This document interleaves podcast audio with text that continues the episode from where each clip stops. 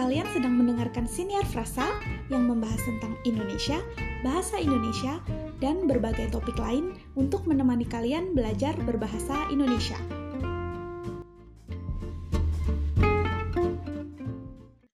Halo teman Frasa, apa kabar? Kembali lagi di Siniar Frasa Bahasa Indonesia bersama aku Trias. Dan aku Yohanes. Di episode kali ini, kita akan membahas tentang Pancasila. Teman Frasa, ada yang sudah pernah mendengar apa itu Pancasila? Nah, di minggu ini kami ingin membahas Pancasila karena pada tanggal 1 Oktober yang lalu, Indonesia merayakan Hari Kesaktian Pancasila. Ya, benar. Pancasila adalah ideologi negara Indonesia. Teman Frasa, uh, pasti sudah mengenalkan ada beberapa ideologi yang diaplikasikan untuk menjalankan suatu negara, seperti ideologi kapitalisme, liberalisme, komunisme, dan lain sebagainya. Namun, uniknya Indonesia memiliki ideologi sendiri yang bernama Pancasila. Apa itu Pancasila? Kata Pancasila sendiri berasal dari bahasa Sanskerta Panca artinya lima, dan sila artinya prinsip. Jadi Pancasila berarti lima prinsip. Nah, Trias, kamu tahu nggak kapan kata Pancasila pertama kali digunakan? Kata Pancasila pertama kali digunakan pada 1 Juni 1945. Pada saat itu, seperti yang sudah pernah kami bahas di sejarah kemerdekaan Indonesia, sebelum Indonesia merdeka, Jepang menjanjikan kemerdekaan Indonesia dan kemudian dibentuk suatu badan yang bernama BPU-PKI. Badan ini menggelar sidang salah satunya untuk menentukan dasar negara atau ideologi yang akan dianut oleh Indonesia. Dan pada 1 Juni 1945, pada sidang BPUPKI, Soekarno menyebut dalam pidato spontannya yang kemudian dikenal dengan judul Lahirnya Pancasila, dasar-dasar negara yang meliputi kebangsaan Indonesia, internasionalisme atau perikemanusiaan, mufakat atau demokrasi, dasar perwakilan, dasar permusyawaratan, kesejahteraan sosial, dan ketuhanan awalnya Soekarno menyebut dengan Panca Dharma. Namun kemudian diubah atas usulan temannya yang ahli bahasa yang mengusulkan nama Pancasila. Oleh karena itu, tanggal 1 Juni sekarang dirayakan sebagai hari lahir Pancasila ya. Dan pada 1 Juni 2016 yang lalu, Presiden Indonesia, yaitu Presiden Joko Widodo, akhirnya menandatangani suatu keputusan Presiden atau Kepres tentang Hari Lahir Pancasila dan menetapkan 1 Juni sebagai Hari Libur Nasional mulai pada tahun 2017. Nah, itu tadi mengenai kelahiran Pancasila. Seperti yang tadi sudah disebutkan Yohanes, kalau tanggal 1 Oktober adalah Hari Kesaktian Pancasila. Nah, apa sih yang terjadi di tanggal 1 Oktober ini dan apa hubungannya dengan Pancasila? Ya, jadi tanggal 1 Oktober ditetapkan menjadi Hari Kesaktian Pancasila karena ada peristiwa G30 SPKI yang melatar belakangi. Pada saat itu terjadi upaya pemberontakan yang hingga sekarang sebenarnya masih menjadi perdebatan ya, siapa penggagasnya dan apa tujuannya. Tetapi sekarang yang dikenal adalah Partai Komunis Indonesia berusaha mengganti ideologi bangsa Indonesia dari Pancasila menjadi ideologi komunis. Singkat cerita, peristiwa ini akhirnya berhasil digagalkan oleh otoritas militer Indonesia. Dan akhirnya tanggal 1 Oktober ditetapkan sebagai Hari Kesaktian Pancasila karena Pancasila tidak berhasil digulingkan dan diganti oleh ideologi komunis.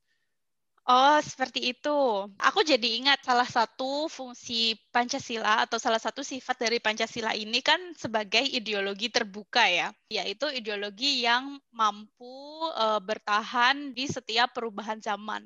Nah, kejadian 30 September itu tadi membuktikan ya bahwa Pancasila ini memang e, merupakan ideologi terbuka yang memang mampu bertahan dan memang menjadi identitas dari negara Indonesia. Iya, benar sekali. Nah, dari isinya sendiri, sebenarnya Pancasila yang kita kenal sekarang berbeda ya dengan yang tadi kamu sebutkan ya, Trias. Waktu itu kan pada tanggal 1 Juni 1945, Soekarno menyebutkannya hanya uh, poin-poin ya, hanya secara singkat. Kemudian dibentuklah panitia sembilan, yaitu panitia yang berisi sembilan orang untuk menggodok ideologi negara ini.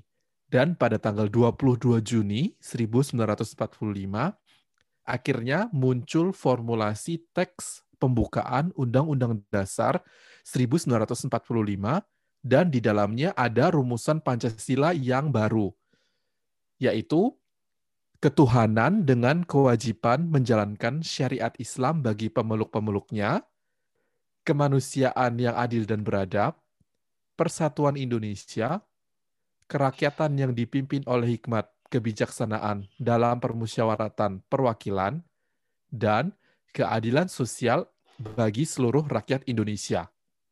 Nah, bagi teman-teman yang mengenal Pancasila, pasti ada satu sila yang terdengar berbeda dengan versi yang kita tahu sekarang.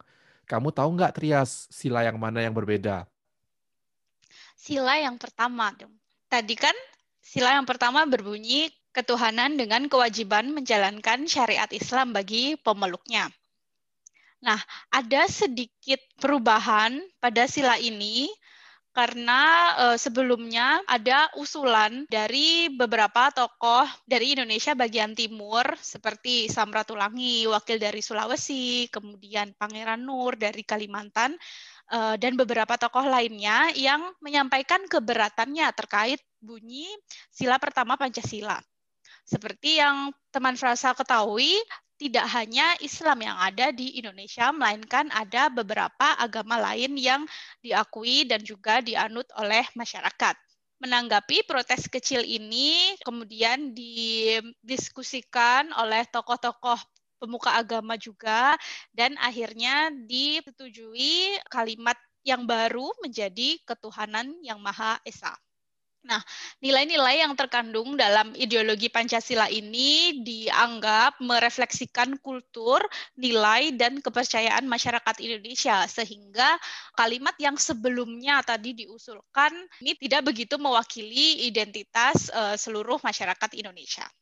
Kemudian, uh, selain Pancasila ini terdapat di pembukaan Undang-Undang Dasar Negara Republik Indonesia tahun 1945, lambang negara ini yang kemudian menjadi dasar negara, falsafah negara, cita-cita negara, dan berbagai fungsi lainnya yang kemudian menjadi landasan negara Indonesia dalam mencapai tujuannya juga diwujudkan dalam bentuk simbol-simbol. Nah, simbol-simbol ini terdapat di lambang negara Indonesia. Nah, lambang negara Indonesia apa ya, yuk? Bisa nggak kamu ceritain lebih detail? Lambang negara Indonesia itu berbentuk burung Garuda. Dan di dada burung Garuda ini terdapat sebuah lencana dengan lima simbol. Dan masing-masing simbol ini melambangkan satu sila. Nah, yuk kita bahas satu persatu simbol dalam lencana ini ya. Nah, sila pertama dilambangkan dengan simbol bintang emas makna bintang emas ini adalah sebagai sebuah cahaya seperti Tuhan yang menjadi cahaya rohani bagi umat manusia. Bintang ini memiliki latar belakang hitam yang menggambarkan warna alam yang merupakan berkah dari Tuhan. Penerapan sila ini di kehidupan bermasyarakat, misalnya masyarakat Indonesia percaya kepada Tuhan sesuai dengan agamanya masing-masing, dan tentu tidak memaksakan kepercayaan kita kepada orang lain. Yang kedua ada rantai. Simbol rantai merupakan simbol dari sila kedua yang berbunyi kemanusiaan yang adil dan beradab. Simbol rantai ini merupakan lambang manusia yang harus saling membantu dan tolong-menolong. Nah, penerapan dari bunyi sila kedua ini contohnya adalah mengakui dan memperlakukan sesama manusia sesuai dengan harkat dan martabatnya, mengembangkan sikap saling tenggang rasa, mencintai dan gotong royong sesama manusia dan juga menjunjung tinggi nilai-nilai kemanusiaan. Berikutnya sila ketiga dilambangkan dengan pohon beringin. Untuk teman frasa yang tahu pohon beringin, tentu teman-teman tahu kalau pohon beringin ini adalah pohon yang sangat kokoh karena memiliki akar tunjang yang kuat. Dan ini menggambarkan persatuan Indonesia. Selain itu, pohon beringin juga memiliki akar gantung, sehingga bisa menjadi tempat berteduh dan berlindung. Selain itu, ranting-rantingnya menggambarkan Indonesia yang memiliki beragam suku, budaya, dan agama, tapi bisa bersatu sebagai bangsa Indonesia. Nah, dalam kehidupan sehari-hari, penerapan sila ketiga yang berbunyi Persatuan Indonesia ini berarti bahwa masyarakat Indonesia menempatkan persatuan dan kesatuan bangsa di atas kepentingan pribadi. Rakyat Indonesia rela berkorban untuk kepentingan bangsa dan negara. Sila keempat berbunyi kerakyatan yang dipimpin oleh hikmat kebijaksanaan dalam permusyawaratan perwakilan. Sila ini disimbolkan dengan kepala banteng karena banteng dianggap sebagai hewan sosial yang suka berkumpul. Banteng juga merupakan lambang demokrasi. Sebagai negara demokrasi, musyawarah, berdiskusi, berkumpul adalah hal yang dijunjung tinggi. Penerapan lain dari sila keempat ini adalah sebagai warga negara dan juga warga masyarakat, setiap rakyat Indonesia mempunyai kedudukan, hak, dan kewajiban yang sama. Kita tidak bisa memaksakan kehendak kepada orang lain. Kita harus mengutamakan musyawarah yang didasari dengan akal sehat dan sesuai dengan hati nurani. Selain itu, Penerapan sila ini juga terwujud dalam kepercayaan masyarakat kepada wakil-wakil yang melaksanakan permusyawaratan. Sila yang terakhir atau sila kelima dilambangkan dengan padi dan kapas. Padi melambangkan pangan dan kapas melambangkan sandang. Artinya, tidak ada kesenjangan antara masyarakat Indonesia. Selain itu, padi dan kapas juga memiliki makna bahwa kebutuhan rakyat Indonesia semuanya sama tanpa melihat status dan kedudukannya. Penerapannya dalam kehidupan, rakyat Indonesia menghormati hak orang lain dan tidak menggunakan hak miliknya untuk merugikan kepentingan umum. Seringkali pernyataan di tiap sila dalam Pancasila dianggap terlalu abstrak oleh banyak masyarakat Hal ini tentu wajar ya, karena memang Pancasila kan terdiri dari pernyataan-pernyataan yang sangat kental dengan muatan filosofis dan ideologis. Untuk itu, untuk lebih memahami Pancasila, kami tadi menyebutkan beberapa contoh penerapannya dalam kehidupan sehari-hari. Jika teman Frasa ingin mengetahui lebih lanjut tentang Pancasila, silakan baca butir-butir Pancasila yang berisi makna dari setiap sila dan juga contoh-contoh aplikasinya dalam kehidupan berbangsa dan bernegara. Jika teman-teman memiliki pertanyaan atau komentar mengenai Pancasila, silakan tulis pesan di Anchor atau ke alamat email kami di kontakfrasa@gmail.com. Kami tunggu ya.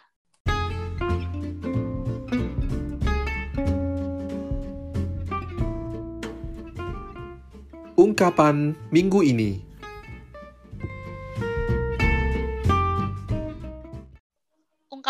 Ini adalah panca indera. Teman frasa tadi sudah mengenal tentang Pancasila, yaitu dasar negara Indonesia.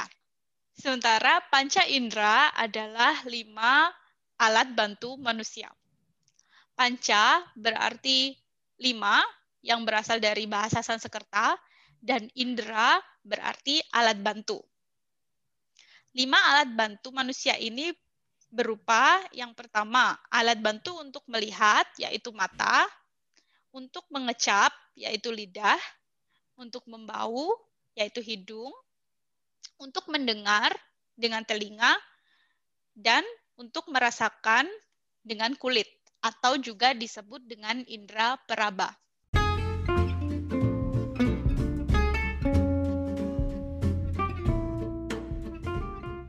Rekomendasi minggu ini.